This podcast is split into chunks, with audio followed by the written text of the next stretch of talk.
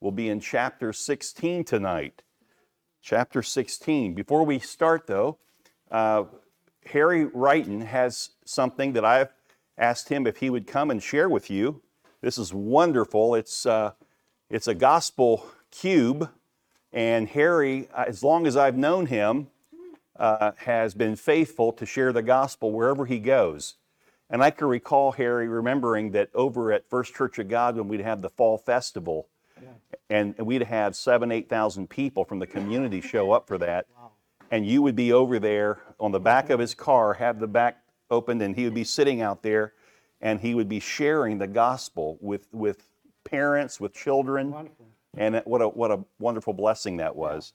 So if you could show what show them what this is, and uh, then you'll if, please, please explain how they might be able to get one. Okay. Maybe they want the smaller version, but uh, Right. you're the you're the pro. You've got the big right. version. These cost about twenty-five dollars, the small one costs about eight dollars. But it's just, uh, go to your computer and put in EvangeCube, E E-V-A-N-G-E cube. So, um, this is the cube, I'm gonna, I'm gonna show it to you, and I'm gonna pretend like You can use the table if you like want, I've Harry. got a, a bunch of, bunch of children here, or older people, doesn't make any difference. And, um, so I'm gonna, I'm gonna be showing this to you. And, uh, the light symbolizes God. God is life. There's no darkness in him. He loves each and every one of you, and he wants one day for you to spend eternity in heaven. Yeah. He created man that I'm pointing to right now. The darkness represents our sin. Now, God is good and man is sinful, so we're separated from him. No hope. However, God had a plan. For God so loved the world that he sent his only Son, Yeah. that whoever believes in him will not perish, but have everlasting life. Jesus died on the cross so that we could live. After he was taken from the cross, he was placed in a tomb. A big stone was placed in front of it. Roman soldiers guarded it. And on the third day, Jesus rose from the dead. Amen. Now he lives in the hearts of those who love him. So now here we have sinful man and we have God. We're no longer separated because of what Jesus did for us on the cross. Jesus said that he's the way, the truth, and the life. No one comes to the Father except through him. There's only way, one way to heaven, and that's through Jesus. He's given us the ability to make choice choices. We can choose him and one day spend eternity in heaven, or we can be separated by the fire. Now, this cube can't save you. This message can't save you. Only Jesus can save you. Yes. But what this does, it, it lets a person know what the Lord expects from you. Amen. So we have a choice. We can choose Him or choose the fire. Everybody would want, want heaven. So then that's when I said, I'll say, and I would like for you to just uh, say after me, Thank you, God, for loving me. I've done bad things in my life called sin. Thank you for sending Jesus to die on the cross for my sin. I now invite you, Jesus, into my heart. Amen. Amen. Right. So Harry, how how many folks? You have any any idea how many that you prayed with to receive Christ? I don't know. In foreign countries, it's in the hundreds. Wow. And uh, because I'm going from school to school. Yes. And, um, but in the United States, it's probably maybe 200 a, a year, maybe more. Praise God. Thank you, brother. Thank, you Thank so you. much. Again, they're about eight dollars. The, the big one. The big one's the uh, big one's- twenty yeah, about- Yeah, about 25. Small one's about eight. Where do you pick them up Uh, at? Evan, look, uh, look under EvangeCube, E E-V-A-N-G-E Cube. Evangel Cube. Yeah. Good. Thank you, Right? brother. Amen. I'm so glad that he took time to do that for us tonight. So important. We've been uh, talking an awful lot about our responsibility as believers to be witnesses for Christ. And so this is just one way.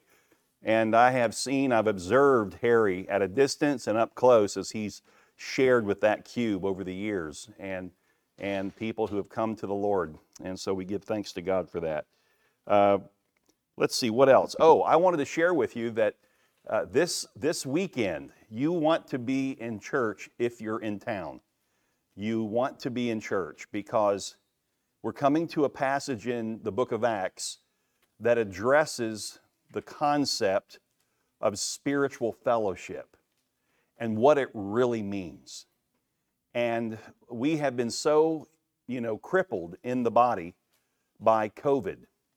And if we leave it to others who, in the scientific community, some, or some from the government, they would have us stay crippled.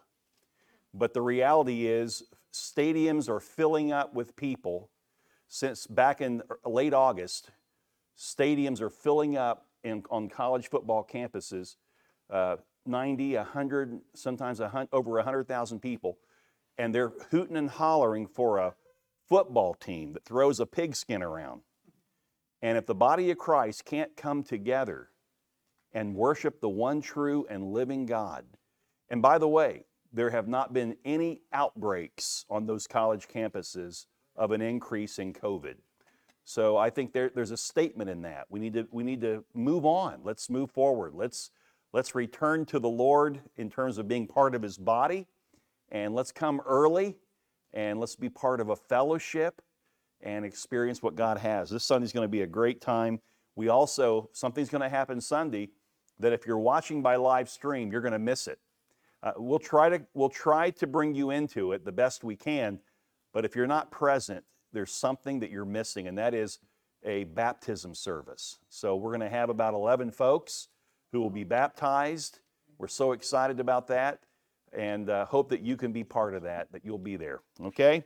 Hey, let's take our Bibles out and let's turn to 2 Samuel chapter 16, and uh, we're going to pick up where we left off and that is uh, the study of David, King David. Uh, this whole First and Second Samuel is the study of the kings, and we've already covered uh, Saul. Now we're in David. After David, we'll move into uh, the next king, uh, Solomon. The next one after him, Rehoboam, and we'll just keep right on going. It, it, there's so much to learn from these passages. And, and I just think it's, it's really an awesome opportunity for us to apply Scripture to our lives.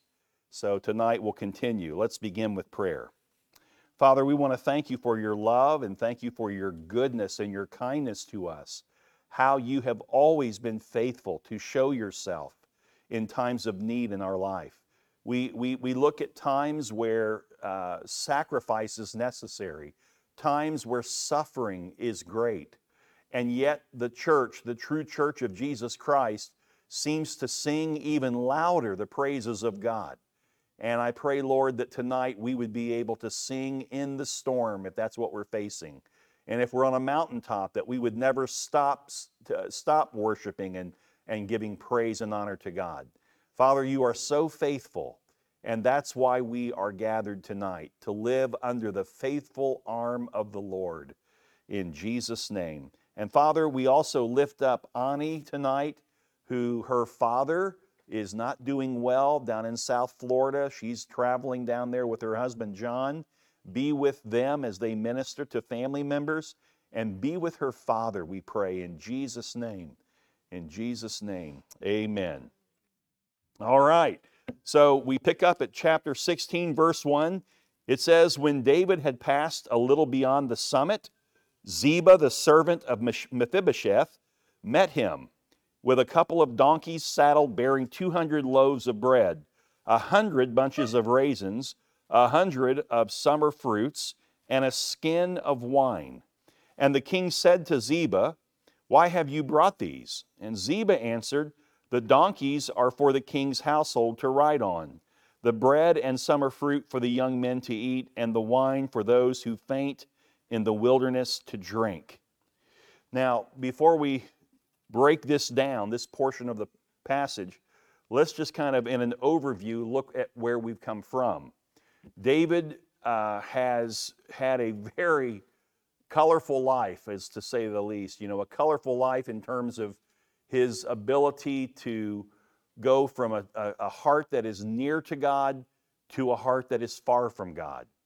Uh, you only need to look at the sins of David to see that. Uh, sexual sin was very real in his life. If anyone tries to downplay it, they're not being truthful to the Word of God. We need the whole counsel of God when we study. And the whole counsel on David's life is that he was a great king and he had a heart after God, but he also struggled with the flesh. And so he lusted after women. He had many wives, not just one. David was a polygamist. And then also, he had even more concubines. And so David's life is a mess. And now we see that playing out in the lives of his children, children of different wives. We've already had one son of David uh, rape a sister, a stepsister. We had another son of David who killed the son that raped the other sister. These are events in the lives of his children. And now he's come into a situation with his son Absalom. Absalom has played the political game, sitting down at the city gate and ministering to people, helping them to make adjudications for their struggles and their family matters and their business matters. And, and in doing that, what he has done is uh, gotten people to side with him. He would say things like, Oh, I just wish that my father had time to spend with you and deal with these matters in your life. And I just wish that my father had appointed someone. But I'm here. Let me just minister to you. Let me go ahead and help you with this. And if only I had been put in position, I would be able to help even more. He was giving all these lines. And obviously, he's building a case. He has something in mind, an ulterior motive. We, we learned last week that that motive was for him to leave Jerusalem and rally not only the people of Israel, but rally leaders of Israel, some of which were even counselors for King David, and rally them to his cause so that he could rise up against David and literally against his own father take over the kingdom. Uh, this, this, is, this stuff is not made up, church. Uh, this, is, this is like soap opera worthy. It is, it is craziness happening in the Bible. And it just goes to show that the, this, the heart of man is deceitful above all things. Who can possibly know it? And we see that right in the king's house. And so now David, knowing that his son Absalom is going to uh, make a move for the throne, David has a choice. But what we learned is that David has shifted from very a very prideful, a very uh, authoritative role as king, where he took on more concubines and he uh, uh, did things the way he wanted to do them, not really paying attention to God. And then, because of that, the sins that broke out in his family, and he did nothing about it. Uh, he was a dysfunctional father at best. And now all of a sudden, David has come to his senses. And, and, he, and what caused that was the fact that Absalom killed Amnon, his son, his other son, and now Absalom is building up to take control and to, to overthrow his father. And David's looking at it and going, What did I do wrong? And you know that God began to reveal to him, he began to see, I've made a mess. This is on me. And he comes to the conclusion that everything, listen now, this is important for us. Every circumstance I'm facing, God is in it. There's nothing I'm facing that God is not aware of and God is not in. Sometimes God allows these things to play out in our lives because we chose uh, rebellion against God. We did it our way. Um, other times, God is actually doing it. He is bringing that difficult circumstance upon us. Why? Because He disciplines those that He loves. And so David's not really sure how God's in it, he just knows God's in it. So now David is a broken man, and his thoughts are uh, it's likely that God is now bringing upon me these terrible scenarios and circumstances because I deserve it. I deserve it. And, and I'm going to take the licks. If this is what God has for me, I'm going to take the licks. Now, all of a sudden, David goes from this prideful man to a humble man, where whatever God wants to do with my life, including taking away the kingdom and giving it to my son, he knows God wouldn't do that because Absalom is worthy of the kingdom. God would just use Absalom and his wickedness to correct David. And he's like, if that's what it takes, do it, Lord. This is a broken man. This is a man with a contrite heart. When you read Psalm 51, there are so many times in David's life where he returns to God with a contriteness, with a brokenness. This is one of them. And that's what we pick up here as we start. And now David has left Jerusalem. He has brought with him those who still, still serve him, who love him. He's bringing some of his mighty men with him who stayed with him. And now they are making their way down across the Kidron Brook, and they're coming up to the Mount of Olives. And on the way, these, these events take place. One of them is that Ziba, who was a servant to King Saul, and, and when David became king, he looked for whatever family members still lived under Saul's, uh, uh, of Saul's family. And he found Mephibosheth, the grandson of Saul, the son of Jonathan. And he called for Mephibosheth. Mephibosheth knew that this means it's the end of my life because in that day a king would kill off the family members of the former uh, kingdom, the dynasty, in the dynasty, so that it cannot rise again. And Mephibosheth's thinking, I'm a dead man. He was a crippled, and Mephibosheth came before David, and David said, uh, I promised your father Jonathan that I would look after the family of Saul. And you are here, and I'm going to provide for you for the rest of your life. And I'm going to restore to you all of your father's land and your grandfather's land. And so Mephibosheth overnight went from being a pauper who was on the outskirts of town and was a social outcast because of his his being crippled. Back in that day, if you're crippled, you did something wrong with God. You're, you're a sinner. And he goes from this outcast to literally gaining all of the land of King Saul and even Saul's servant Ziba is told now by David to take care of Mephibosheth. And they would all eat well and David even went so far as to say to Mephibosheth, From now on, you will eat at my table. You will sit with my family. You will eat our king's portion. And so David was extremely kind and generous with this family member, one of the remaining family members of King Saul, all because of his commitment to, to Jonathan. So now David's leaving, and on the way, as he he, because he's not going to fight against Absalom. He's just not. David is going to put things in the Lord's hands. If God wants me to be king and wants me to, to keep the kingdom of Israel, He will provide. He'll do it. I'm not going to do it. I'm going to walk away and let God, because maybe God wants me to lose it. And so He's in this place. I want to read something for you a book that we read in the early part of First Kings called A Tale of Three Kings. Write that down if you haven't before. And if you haven't picked up this book, you gotta, you've got to buy it.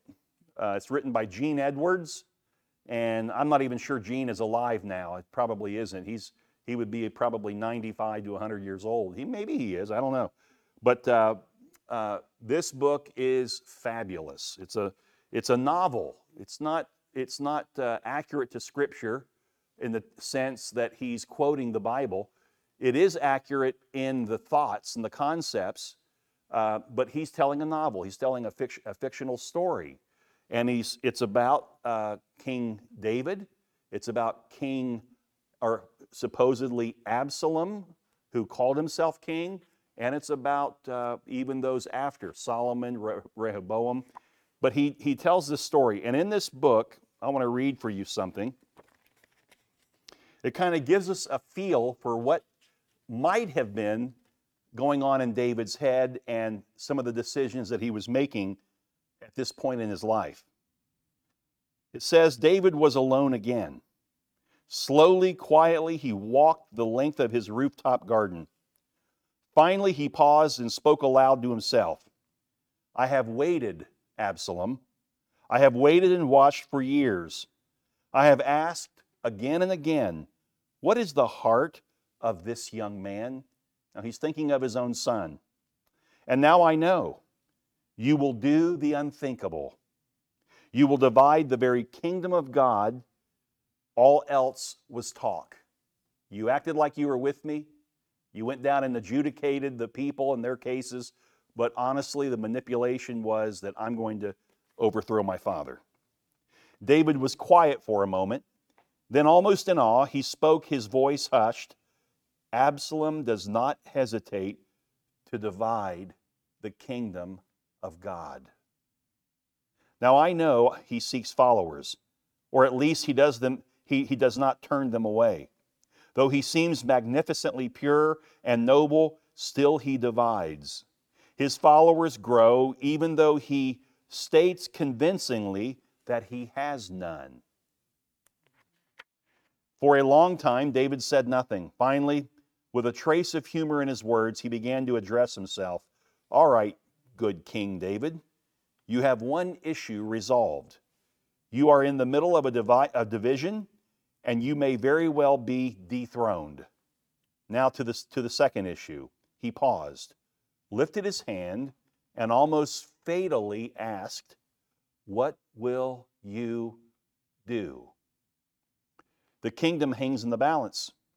It seems I have two choices to lose everything or to become like Saul.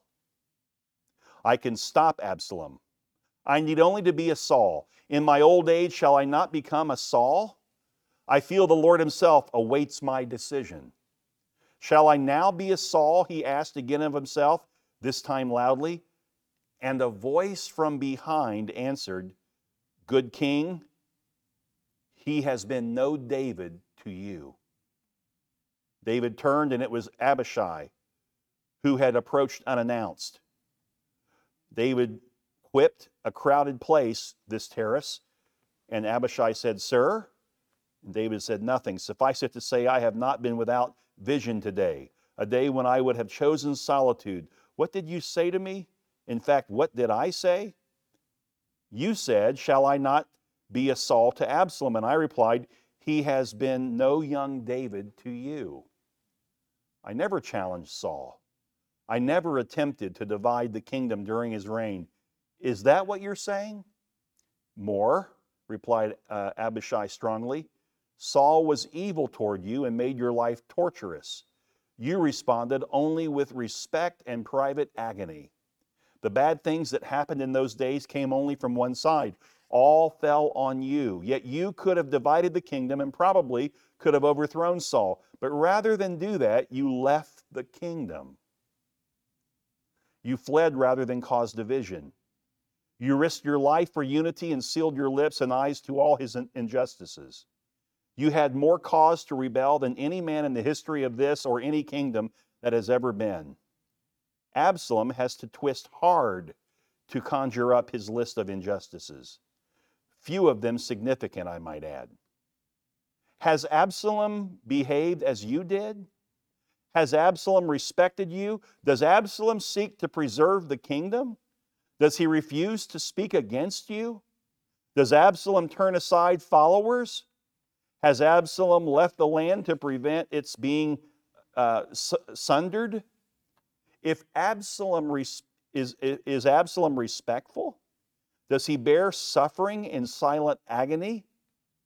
Have bad things fallen on Absalom? No, he is only pure and noble. Abishai's last words came out almost in bites. Then he continued more gravely this time. His grievances are minor compared to your rightful grievances toward Saul. You never mistreated Saul, and you never in any way have been unfair to Absalom. David interrupted with a grin. I seem to have a gift for making old men and young men hate me without a cause. In my youth, the old attack me. When I am old, the young attack me. What a marvelous achievement. my point, continued Abishai, is that Absalom is no David. Therefore, I ask you, why don't you stop his rebellion? Stop him, the miserable. Careful, Abishai, David responded. Remember, he is also a son of the king. We should never speak ill of the son of a king. Good king, I remind you that you refused to raise your sword or your spear even once against Saul, but Absalom speaks against you night and day. He will one day soon raise an army against you. Nay, he'll raise a nation. This nation. Young Absalom is no young David. I counsel you to stop him. You are asking me, Abishai, to become a Saul. No, I'm simply saying he is no David. Stop him. And if I stop him, will I still be a David? If I stop him, will I not be a Saul? asked the king, his eyes piercing Abishai. To stop him, I must become either Saul or an Absalom. My king and my friend, I speak to you fondly. I sometimes think you are a bit insane. Yes, I can see why. Dear king, Saul had a bad, uh, Saul was a bad king. Absalom is in some ways a youthful incarnation of Saul. You alone are constant. You are forever the broken-hearted shepherd boy. Tell me truthfully, what do you plan? Well, until now, I have not been sure, but of this I am certain. In my youth, I was no Absalom, and in my old age, I shall not be a Saul. In my youth, by your words, I was David. In my old age, I intend to be David still, even if it costs me a throne, a kingdom, and perhaps my head. Abishai said nothing for a while. Then slowly he spoke, making sure he grasped the significance of David's decision. You were not an Absalom, and you refused to be a Saul. Sir, if you are not willing to put Absalom down, then I suggest we prepare to evacuate the kingdom for Absalom will surely take the throne. Only as sure, surely as King Saul killed the shepherd boy, replied the old king. What? Abishai said, startled. Think on it, Abishai. God once delivered a defenseless shepherd boy from the powerful mad king. He can yet deliver an old ruler from an ambitious young rebel. You underestimate your adversary, retorted Abishai and you underestimate my God. But why, David? Why not fight? I will give you the answer, and you will recall, for you were there, that I once gave the same answer to Joab in a cave long ago. It is better that I be defeated, even killed, than to learn the ways of a Saul or the ways of an Absalom. The kingdom is not that valuable. Let him have it if that be the Lord's will. I repeat, I shall not learn the ways of either Saul or Absalom. And now, being an old man, I will add a word I might have not have known then. Abishai, no man knows his own heart. I certainly do not know my own. Only God knows it. Shall I defend my little realm in the name of God? Shall I throw spears and plot and divide and kill men's spirits if not their bodies, to protect my own empire? I did not lift a finger to be made king, nor shall I do so to preserve a kingdom, even the kingdom of God. God put me here. It is not my responsibility to take or keep authority. Do you not realize it may be His will for these things to take place? If He chooses, God can protect and keep the kingdom even now. After all, it is his kingdom. As I said, no man knows his own heart. I do not know mine. Who knows what is really in my heart? Perhaps in God's eyes I am no longer worthy to rule. Perhaps He is through with me. Perhaps it is His will for Absalom to rule. I honestly don't know. And if this is His will, I want it. God may be finished with me. Any young rebel who raises his hand against a Saul, or any old king who raises his hand against an Absalom, may in truth be raising his hand against the will of God. In either case, I shall not, I shall raise no hand. Wouldn't I look a little strange trying to stay in control if God desires that I fall? But you know that Absalom should not be king, replied Abishai in frustration. Do I? No man knows. Only God knows. And he has not spoken. I did not fight to be king, and I will not fight to remain king. May God come tonight and take the throne, the kingship, and, and David's voice faltered, and his anointing from me. I seek his will, not his power. I repeat, I desire his will more than I desire a position of leadership. He may be through with me. King David, a voice came from behind the two men. Yes. Oh, a messenger. What is it? Absalom. He wishes to see you for a moment. He wants to ask permission to go to Hebron to make a sacrifice. David, said Abishai hoarsely, You know what that means, don't you? Yes, I know. David turned to the messenger. Tell Absalom, I will be there in a moment. David looked one last time at the quiet city below, then turned and walked toward the door. Will you let him go to Hebron? Abishai demanded. I will, said the great king. Yes, I will. Then he, re- he turned to the messenger. This is a dark hour for me. When I have finished speaking to Absalom, I shall retire. Tomorrow, have one of the prophets come to me for consultation, or a scribe, or second thought, send me Zadok the high priest. Ask him to join me here after the evening sacrifice. Abishai called out once more softly this time. Admiration flashed across his face. Good king, thank you. For what? the puzzled king asked as he turned back in the doorway. Not for what you have done, but for what you have not done. Thank you for not throwing spears, for not rebelling against kings, for not exposing a man in authority when he was in very was so very vulnerable, for not dividing a kingdom, for not attacking young Absalom who looks like young David but is not. And he paused. And thank you for suffering, for being willing to lose everything. Thank you for giving God a free hand to end and even destroy your kingdom if it pleases him. Thank you for being an example to us all. And most of all, he chuckled, Thank you for not consulting witches like Saul. Now, that's just one chapter at the end. It's the longest chapter in the whole book. But what a wonderful picture that it draws for some of the thoughts that had to be racing through David's mind, knowing that Absalom was out to take over. And there probably was something in David that would have wanted him to rise up and defend, but he loved God too much to do that. He wanted what God wanted more than anything else. I don't know what you're going to do with this. We haven't even gotten into the text yet. But please don't let it pass by. Take it to heart.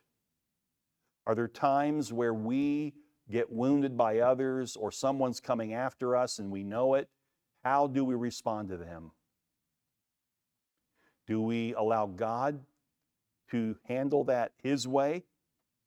Are we willing to even look at the situation surrounding that person coming at us to find if maybe there's some truth in what they're saying? Even if they're critical, is there not usually an ounce of truth or more in their words? Only those who truly love God will try to hold on to what God is saying, even through an enemy. The easier path is we get wounded, we know someone's coming, and we bow up and stand up and defend ourselves. And when we do that, it reveals that we really haven't been thinking and pondering the fact that we no longer have rights. That when we came to Christ, we surrendered our rights to Him. He now has the rights to our life. Our life is now, Paul said, hidden in Christ Jesus. And sometimes that's what keeps us from doing what the flesh wants and strengthens us to follow the Spirit, remembering that I belong to Christ. If someone's attacking my name, they're coming after my reputation to discredit me, they're using falsehoods to build a case for what they're doing, that's the Lord's business. He knows my heart. And people who truly know me know my heart. I don't need to get caught up in that game and respond. I, just think there's so much here, and I just thank God for this part of David's life and his story. That when he could have, with power and authority, rose up, risen up against his son and literally taken him out, uh, he did not. Because he loved God so much, he didn't want to get in the way of God's will if he was at fault and God was disciplining him. Much there, amen?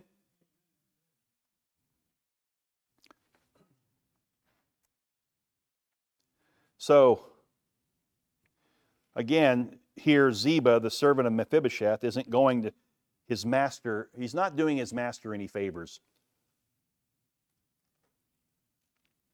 it appears, if you look at verses 1, 1 and 2, that he's coming to assist David. He's trying to help David, to be supportive of David as David has chosen to leave the, the, uh, the, the, the, the, reign of, of king and, and flee to the wilderness.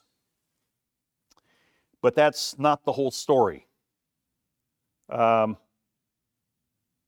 the supplies that Ziba brings him Ziba said are for your, you and your family, that they might travel on donkeys, that you would have, you know, for the young men, they would have something to eat. For the older people, that they, when they become parched, there would be wine to drink. And it gives all this stuff. Folks, he's lying. It's, it, it's amazing how we can do things that look right, we can say things that sound right but our heart is wicked. And this is the case. And we're not going to see, I mean, on the surface, look how generous Ziba is being with David with these gifts. But we're going to see in chapter 19 that Ziba's heart is not pure. Verse 3 And the king said, And where is your master's son? Ziba said to the king, Behold, he remains in Jerusalem, for he said, Today the house of Israel will give me back the kingdom of my father. So David's asking Ziba, Where is your master, King Saul? Where is his grandson? Where is Mephibosheth, who I told you to take care of?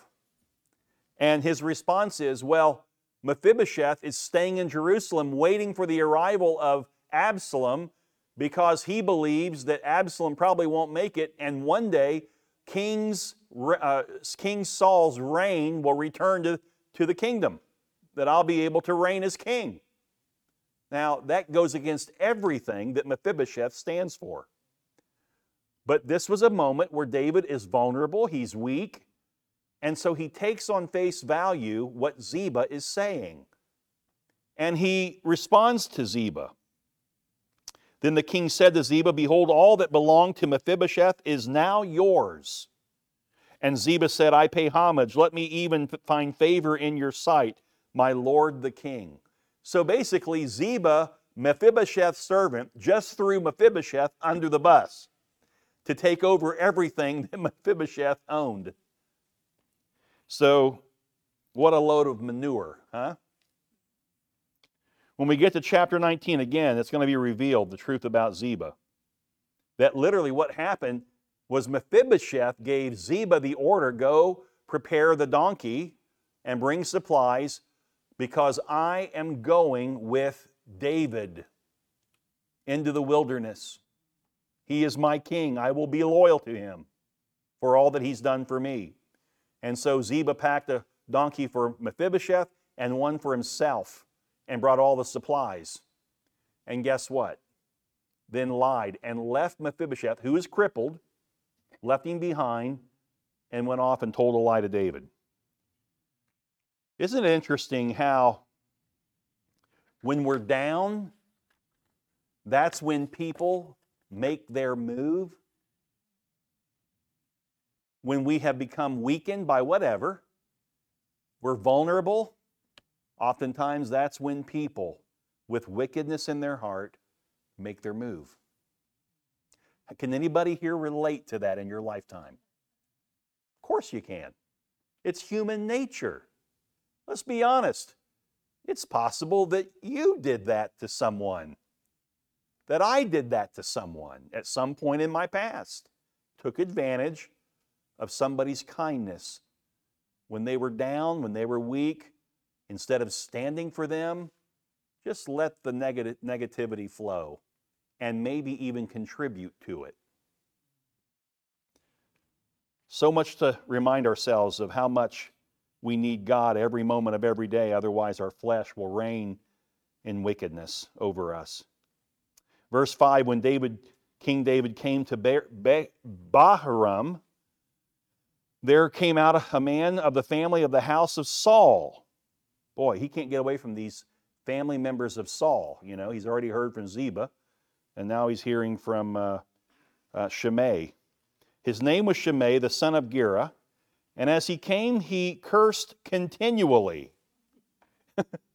and he threw stones at David and all the servants of King David, and all the people and all the mighty men were on his right hand and on his left.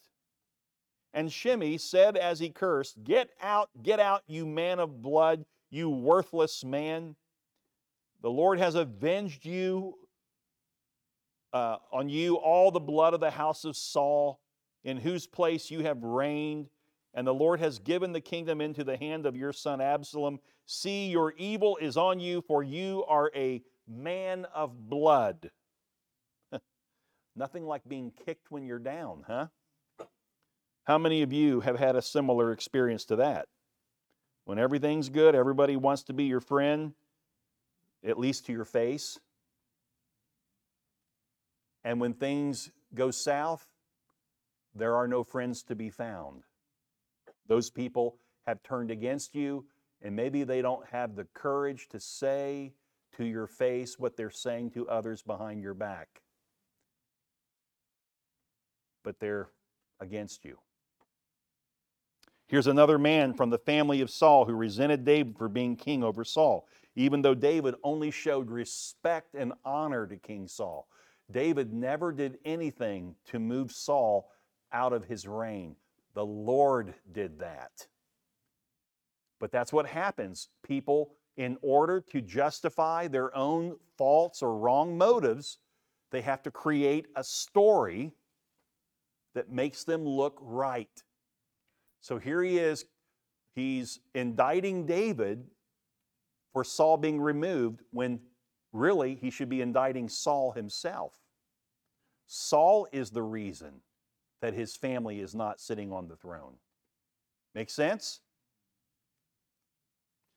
By cursing and throwing rocks at the king, Shimei or Shimei was about as offensive as a person could be. He wanted to destroy any shred of dignity or confidence that David had left. That's just like the enemy, you know. When you're down, the enemy just comes and pounds you. And then, about the time you think you survived that pounding, another pounding. You get up the next day and there's a new pounding for you, you know? And uh, we, we talk about poundings in church, and it's a good thing, it's a positive thing. When Andy and Brenton uh, came on staff, I don't know if you remember this, but we had a pounding for them. It wasn't a Shimei type of pounding. It was, we actually asked the body, go and purchase a pound of something, food, and let's take it to Brenton and Andy as a housewarming gift and also welcoming them in as uh, him as a pastor of our church. And that was a good pounding. But I'm not talking about those. I'm talking about the bad pounding. Okay? How, how many good poundings have you had versus bad poundings, huh? Uh, it's probably not even close. So uh, there are always people ready to rejoice when a leader falls. And Shimei had this heart against David for a long time, but he could only show it when David was down and out. He was a, he was a coward. Now, I love what C.H. Uh, Spurgeon once said. He said, It is very hard to bear a cowardly attack. One is very apt to reply and use hard words to one who takes advantage of your position and deals you the coward's blow.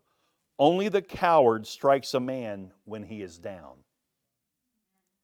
Man, that's so profound. Uh, just in my own life, how I wish someone had come to me with their criticism, with their concern, with their whatever, as opposed to never coming to me, but then going to others. It takes no size to criticize. Shimei was wrong because David actually treated Saul and his family with great love and graciousness.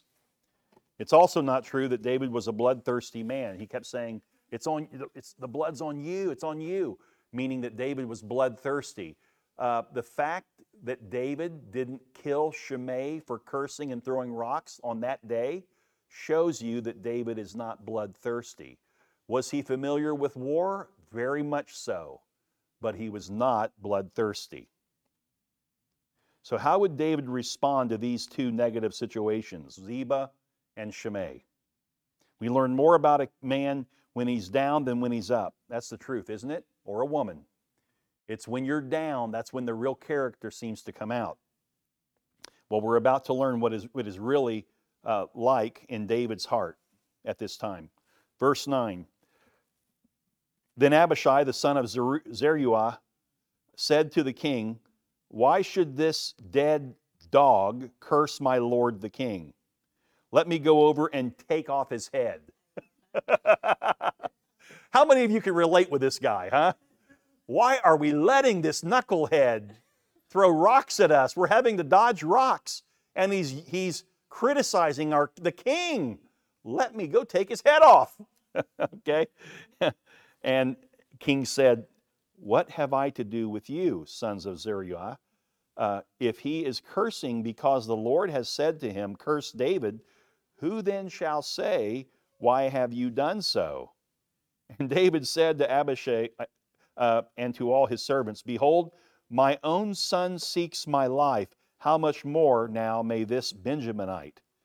Leave him alone and let him curse, for the Lord has told him to. Wow. It may be that the Lord will look on the wrong done to me and that the Lord will repay me with good for his cursing today. In other words, if I leave him alone because God has sent him to curse me, and I leave him alone and don't touch it, maybe the Lord will see that in me and he'll do something good. So David and his men went on the road, while Shimei went along on the hillside opposite him and cursed as he went and threw stones at him and flung dust. And the king and all the people who were with him arrived weary at the Jordan, and there he refreshed himself. Let me just take you, take your Bible, go to Psalms, I believe Psalm uh, chapter 9. Let's, let's look real quick. I want to see if that's correct. I want to make sure that I'm not sending you on a wild goose chase here. Um, around Psalm 9. Let's see. Uh, maybe not. Let's see. Might be Psalm 7. Let's see what that one says. Yeah, this is it. Psalm 7. Look what it says. It says, which this is something that David sang to the Lord concerning the words of Cush, a Benjaminite uh, scholars believe that Cush is Shimei. So look what it says. I will just read a few verses. We won't go through the whole thing. O Lord my God, in you, do I take refuge? Save me from all my pursuers and deliver me, lest like a lion they tear my soul apart, rending it in pieces with none to deliver. Boy, that's you ever felt like that? Like they're coming after you like a lion tearing you to shreds? O my Lord God, if I have done this, if there is wrong in my hands, if I have repaid my friend with evil or plundered my enemy without cause, let the enemy pursue my soul and overtake it.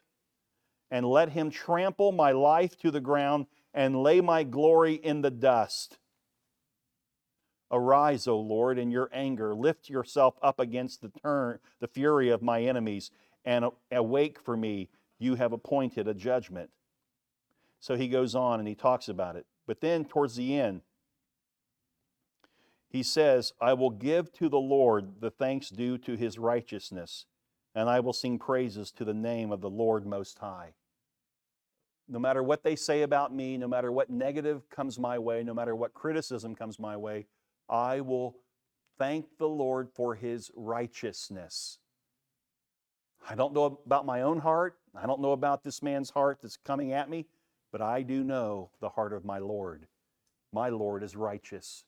So I'm going to focus on the worship of my righteous God. And that brought him through.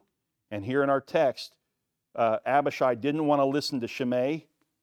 Uh, he didn't want to hear Shimei curse and uh, curse David, and didn't want to have to dodge stones anymore. He had had enough, so he wanted the king to give him permission to go kill him. But David, in, in as much as he he is a broken man now before God, he, he couldn't do that. I need to leave this man alone. Let God handle this matter. God might be sending him to me. Do you know what it takes in your heart to overcome your flesh and allow your enemy to speak negatively and you not defend yourself? This is what David is doing. David is not taking matters in his own hand. He's leaving this before the Lord. He's somehow finding strength in God. He's not making his own way out of the mess. Listen, church, please hear me. We are guilty. We see something over here happening and we get so bent out of shape over it that we go sideways off on the person. And we go around behind their back and talk to people and tell them what this person's doing and all that nonsense. That is the opposite of someone who has a heart after God. A heart after God leaves it with the Lord. Let the Lord deal with them. I don't need to do that. I don't need to defend myself. I belong to God. Whatever, whoever you are in Christ, it was because God did it in you, right? You've heard me say so many times in the life of Vero Bible Fellowship if anything good happens in our fellowship, God gets all the praise. And if bad things happen, blame man. You can't blame God, you blame man. Let's be honest, let's be real, let's be responsible as Christians. Let's walk in the fear of the Lord, more the fear of man, and let's leave matters for God to handle. We belong to the Lord. He could have had Shimei take out or have Shimei taken out, but he didn't. Instead, he didn't close his ears to what Shimei was saying. He began to hear what Shimei was truly saying and measure himself against the words. Is there something in his words that God is trying to speak to me? Our tendency is when our enemy or when someone who has betrayed us or when someone who is critical of us speaks, we block everything they're saying. And it might be the case that you're blocking something God needs you to hear. I got to be honest with you. I really believe that we can learn something from everybody. I just don't think we should throw on the scrap heap everything they're saying just because they're against us. It takes a bigger person to listen and not be offended But again, people who claim rights are easily offended. People who have surrendered all their rights to Christ are hard to offend. That could be an indictment tonight on, on some of us. If we quickly rise up in anger, we probably are still thinking we have the right when Christ has the rights of our life. Um, I highlighted this in my thoughts in my notes. I said, David knows that God's hand was on the future as well as the present. It may be that the Lord will look on my affliction and that the Lord will repay me with good for his cursing this day. That's what David said. David knew that if he if he did what was right in the present moment, God would take care of his future. People have asked me back when I uh, first was terminated from another church in town, why, why you should rise up. You should, you should defend yourself. And then the next thing I heard was from people, well, I've heard that the reason you're not doing that is because there's a severance pay, and if you rise up, you'll lose the severance pay. I'm going to share with you tonight that I've something I've never shared. I had God sent, I believe, some men to me right after it happened, and they said, Pastor, if you feel led to stand up, we have committed to take care of your salary for the remainder of the year. And I think it was a test from God. I did not have to keep a severance pay. I could have risen up. But I really believe the Lord said your future is dependent on how you respond. You better follow me. This is not your battle. That is not your church. It's God's church. And God will handle his church. And I'm so thankful that I didn't let my flesh rise up. Believe me, it wanted to. uh, but I didn't. And I'm thankful now. I look back and I'm thankful that I didn't. And I'm not a perfect man, man. Just talk to my wife, my kids. You know me. Far from that. I've got my own issues. But I am thankful that in that season, in that situation, the Lord was gracious to me and gave me wisdom and gave me discipline, gave me control, self control. I'm very thankful for that. Notice what it says in verse 14 and the king and all the people who were with him arrived weary at the Jordan, and there he refreshed himself. David was not without hope, he was not without comfort, even with all these things going bad, going negative in his life. God allowed comfort to find him, even if it was very small, a small comfort. David took it at that. Reaching the Jordan River, he found comfort and he rested in the Lord. He was losing control of Israel. He lost the kingdom, so to speak. He lost the kingship. He had a son rebelling against him, now wanting to come and kill him. But even in the midst of all that, he rested. He found comfort in the Lord. Never is there a time as life goes south in your life that God will not comfort you if you will keep your eyes on him. Does that make sense? Remember what Paul said of Jesus, our Savior, in Philippians chapter 2, verse 6? This is what Jesus was thinking, who, though he was in the form of God, did not count equality with God a thing to be grasped, but emptied himself by taking the form of a servant, being born in the likeness of men, and being found in human form, he humbled himself by becoming obedient to the point of death, even death on a cross. That is our example, Jesus Christ. He still found joy in the journey, even knowing what the end of the journey brought. These are days of shame and humiliation for David, but it's good for his soul that he goes through it. It's good for his soul because now we know exactly why he was a man with a heart after God. In his book, A Tale of Three Kings, again, let me just read something else. In the final chapter of the book, this is very short. I will not go as long as I did last time. But let me read for you a final thought here. David and Zadok. Zadok was the priest who was faithful to David. Zadok, we'll learn in chapter 17, also came out to meet with David and go with him. And David sent him back, said, I need you to be in the city, and I need you to be the one that will send messengers to me of what uh, Absalom is planning to do. So stay in the city and convince uh, Absalom that you are good with him being the king.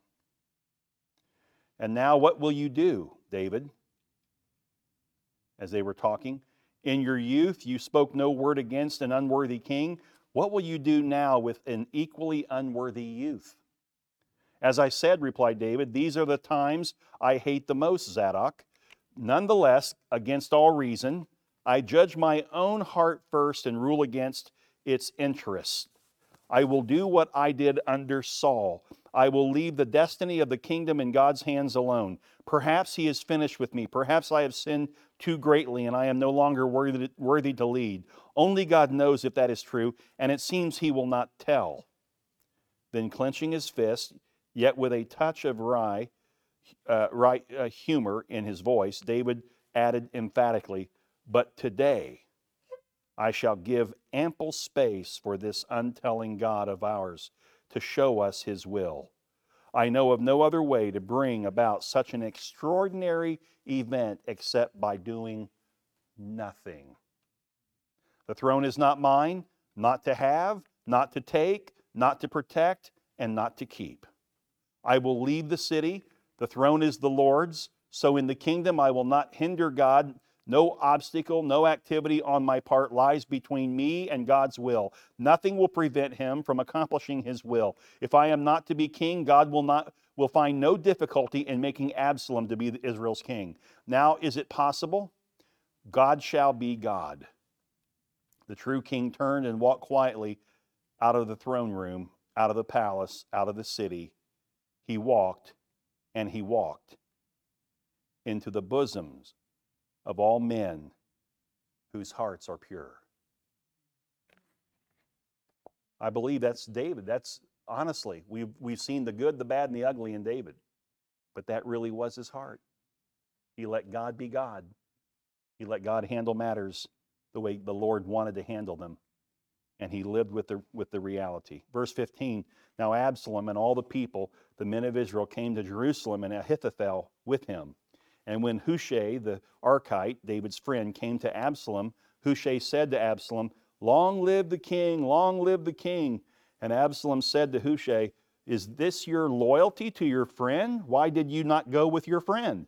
And Hushai said to Absalom, No, for whom the Lord and this people and all the men of Israel have chosen, his I will be, and with him I will remain. And again, whom shall I serve? Should it not be his, his son? And as I served your father, so I will serve you. Now, let me just remind you here, if I can.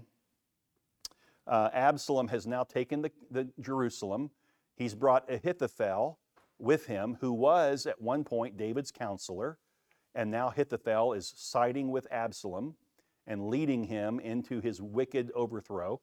And Hushai had gone out to meet with David and go into the wilderness. And David sent, just like Zadok the priest, he sent Hushai back and he said, I need you to stay close to Absalom, and whatever advice Ahithophel, who was known as a great advisor of David, whatever advice he gives to Absalom, I need you to thwart it. I need you to say something opposite, to knock uh, Ahithophel off his game, that he would not have the king's ear. Okay?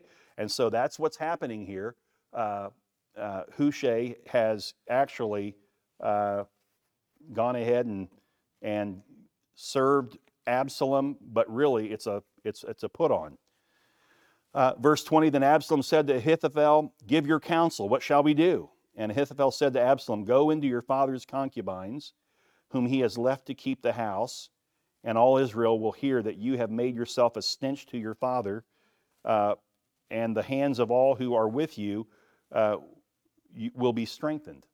So, if you remember, David, when he left the city, he left 10 concubines behind to take care of the palace. And so now Ahithophel is advising Absalom to go and sleep with his father's concubines. Okay? So, what he's basically doing, I mean, David's immoral in what he did by having concubines, but now uh, Absalom is being advised by Ahithophel to start his kingdom in immorality. Okay? And uh, so what they did was they set up a tent on the rooftop, on the garden roof of King uh, David's house. And they had the, all the uh, concubines live in the, that tent, and he would go in where people could see Absalom going into the tent and having his way with the women. And so this was probably the worst way to, to speak against your father, to, uh, to end for all time any kind of a possible reconciliation. Here's what's not in the story, but this comes out later. Ahithophel is advising him to do this for Ahithophel's sake. He knows that if Absalom is killed, David will return and Ahithophel will be done with. So his wisdom is let me turn these two men against one another, and uh, they'll never reconcile. They'll never reconcile. And so I will be safe. And he's, he's thinking that he's saved himself. So they pitched a tent for Absalom on the roof, and Absalom went into his father's concubines in the sight of all Israel. And now in those days, the counsel that Ahithophel gave was as if one consulted the word of God. So was all the counsel of the Ahithophel esteemed, both by David and by Absalom. So uh, they're taking the, his words as if it's, it's God's truth, which it is not. And now that, that's an, by the way, that's an act of treason, what Absalom did to his father by taking his concubines. And uh, remember now who Ahithophel is, okay? This might explain things. Ahithophel is the grandfather of Bathsheba. David took uh, Bathsheba from her husband. Ahithophel was David's counselor at the time. David did not show any sensitivity or concern for how that might affect Ahithophel, that he would take his granddaughter away from her husband, have him killed so that David could have her for himself. And so, what a wicked web we weave. And now Ahithophel is saying, We're going to have your son take from you. So it's vengeful. By the way, doesn't matter how wise a person is, when you are, are flush in bitterness, you will make foolish decisions. And that's what Ahithophel has done. By the way, it was also prophesied to David by Nathan the prophet in 2 Samuel 12. Uh, he said, Thus says the Lord, David, this was after his sin with Bathsheba Behold, I will raise up evil against you out of your own house. And I will take your wives before your eyes and give them to your neighbor, and he shall lie with your wives in the sight of this sun. For you did it secretly, but I will do this thing before all Israel and before the sun. Wow. So, Ahithophel is probably acting in revenge and he's in a wicked heart giving Absalom, telling him to go and sleep with the concubines, not knowing this is playing right into God's hand. God was the one who's trying to separate David from his sinful immorality. Interesting. And so we see David's son, Absalom, establishing his kingdom.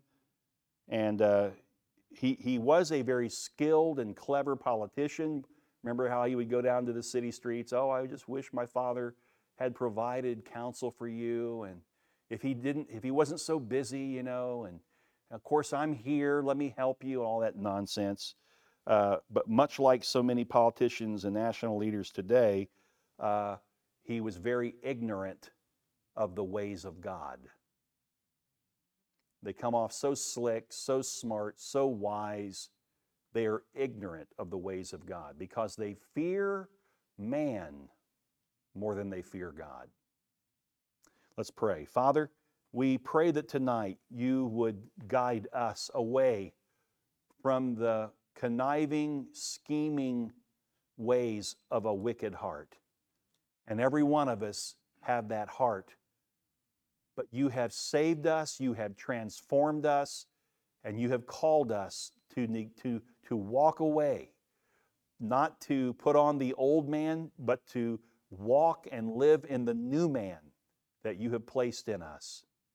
And Lord, I pray that tonight these have been reminders for us how we should carry our relationships with people, how we should relate and see ourselves in your eyes, that our relationship with you is one of complete surrender, and that our rights are no longer our own, but now you have all rights to our life. May we be reminded of that. May we walk in the Spirit as you guide us by the Word of God. In Jesus' name. And everybody said, Amen. God bless you.